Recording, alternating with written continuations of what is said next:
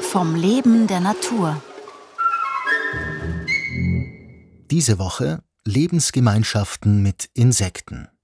Der Biologe Rupert Keinradl spricht über die vielfältigen Formen von Wechselbeziehungen. Heute die Azteker-Ameise und ihr Baum. Ameisen sind eine sehr erfolgreiche Insektengruppe und sie haben mannigfaltige Lebensgemeinschaften ausgebildet, so auch äh, mit diversen Pflanzen. Und in den Neotropen gibt es die sogenannten Ameisenbäume der Gattung Cecropia. Das sind sehr schnell wachsende Pflanzen, Pionierpflanzen, die oft äh, auf Waldlichtungen sehr schnell hochwachsen. Das heißt, die Stämme sind hohl, weil sie durch das schnelle Wachstum weniger Material zur Verfügung haben. Zum anderen brauchen diese Pionierpflanzen sehr viel Licht, um schnell wachsen zu können. Und an speziellen Stellen am Stamm sind diese Stämme extrem dünnwandig.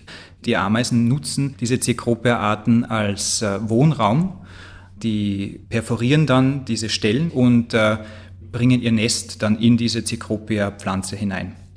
Die Pflanze selber produziert für die Ameisen sogenannte Müllersche Körperchen, benannt nach dem Entdecker. Das sind Protein- und fetthaltige Körperchen, die an Teilen vom Blatt abgegeben werden können und die Ameisen nutzen das natürlich zur Aufzucht der Brut. Protein und Fett ist äh, sehr energiehältig, das für die Brutaufzucht ideal ist. Junge Kolonien können vollständig von diesen Brutkörperchen leben und als Gegenleistung werden natürlich dann die Ameisenbäume der Gattung Cecropia von den Ameisen beschützt vor Fraßfeinden. Es gibt viele Insekten, die sich von den Blättern von Cecropia ernähren. Die Cecropia gehört zu den Brennnesselgewächsen. Man weiß auch bei uns, Brennnessel ist äh, die Nahrungsgrundlage für viele Insekten. So ist es auch in den Tropen. Aber die Ameisen verteidigen auch die Pflanze vor anderen Pflanzen, die in Lichtkonkurrenz zur Cecropia-Pflanze stehen. Wenn jetzt die Ameisenpopulation in dieser Cecropia-Pflanze sehr, sehr hoch ist, also wenn sehr viele Individuen schon eine Pflanze bewohnen, dann werden auch Napfschildläuse in die Cecropia Wohnräume eingetragen, die dann sozusagen als zusätzliche Futterquelle für die Ameisenkolonie dann dienen. Aber erst dann, wenn die Population wirklich sehr, sehr groß ist. Die Cecropia-Pflanze wird schon ein Baum, also die wird sehr, sehr groß, ist ein Pioniergehölz. Die Ameisen zählen hauptsächlich zur Gattung Azteca. Die sind bekannt dafür, dass sie sehr aggressiv sind und selbst wenn man nur an der Pflanze ankommt, teilweise schwirren dann schon die Soldaten aus und versuchen die Pflanze zu verteidigen. Das heißt, wenn man mal in den Tropen unterwegs ist und man sieht so eine Cecropia-Pflanze, die eigentlich sehr oft und sehr zahlreich vorkommt, sollte man ein bisschen vorsichtig sein. Die Blätter von äh, Cecropia-Pflanzen sind äh, fingerförmig gefiedert. Das heißt, sie haben einen sehr langen Blattstiel und an diesem Blattstiel gehen dann die einzelnen Fiederblättchen weg. Man kann sich das vorstellen, ähnlich wie ein Kastanienblatt, halt nur auf sehr, sehr groß.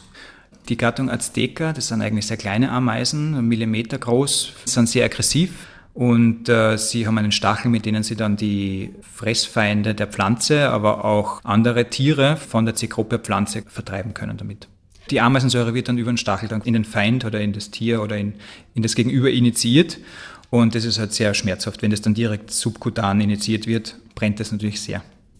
Es ist schon eine mutualistische Gemeinschaft. Also das heißt, beide können ohne den Partner schon überleben, aber es bringt halt beiden was, das Zusammenleben. Die Ameisen erhalten von der Pflanze Wohnraum gratis zur Verfügung, sicheren Wohnraum in einer gewissen Höhe, der geschützt ist vor zum Beispiel Überschwemmungen währenddessen andere Ameisen, die im Boden leben, oft dann, wenn Hochwasser kommt, dann äh, Probleme bekommen. Auf der anderen Seite bekommen die Ameisen auch Futter von der Pflanze zur Verfügung gestellt und daher beschützen die Ameisen ihre Pflanze, ihren Wohnraum, ihre Futterquelle. Lebensgemeinschaften mit Insekten. Rupert Keinradl ist wissenschaftlicher Mitarbeiter im Tiergarten Schönbrunn und spezialisiert auf Reptilien, Insekten und wirbellose Tiere. Er sprach diese Woche über die vielfältigen Formen von Wechselbeziehungen. Eine Sendung im Rahmen des Ü1-Schwerpunktes zum Thema Insekten. Gestaltung Ilse Huber. Redaktion Renate Plim